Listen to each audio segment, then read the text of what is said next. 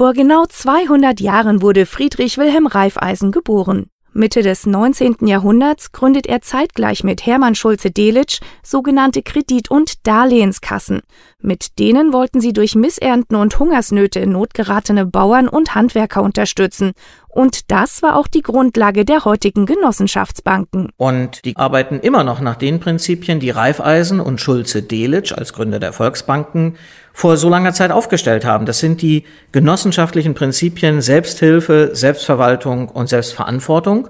Und danach sind die Genossenschaftsbanken heute noch organisiert. Sagt Dr. Andreas Martin vom Bundesverband der Deutschen Volksbanken und Raiffeisenbanken, kurz BVR, und erklärt, warum Genossenschaftsbanken heute noch so extrem wichtig sind. Für den Mittelstand sind die Volksbanken Raiffeisenbanken der Finanzierungspartner, der das Schwungrad im Mittelstand am Laufen hält.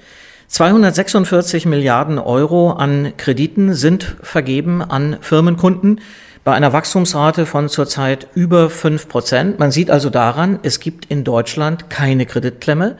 Die Unternehmen kommen an Kredite heran können investieren, können Arbeitsplätze schaffen. 3,6 Millionen dieser kleinen und mittleren Unternehmen aus allen Bereichen der Wirtschaft gibt es hierzulande. Und Genossenschaftsbanken sind für sie und natürlich auch für alle Privatkunden ein verlässlicher Partner. Weil sie verteilt sind über das ganze Land.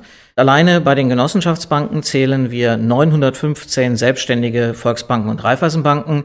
Das ist nahezu die Hälfte der 2000 in Deutschland tätigen Geldinstitute.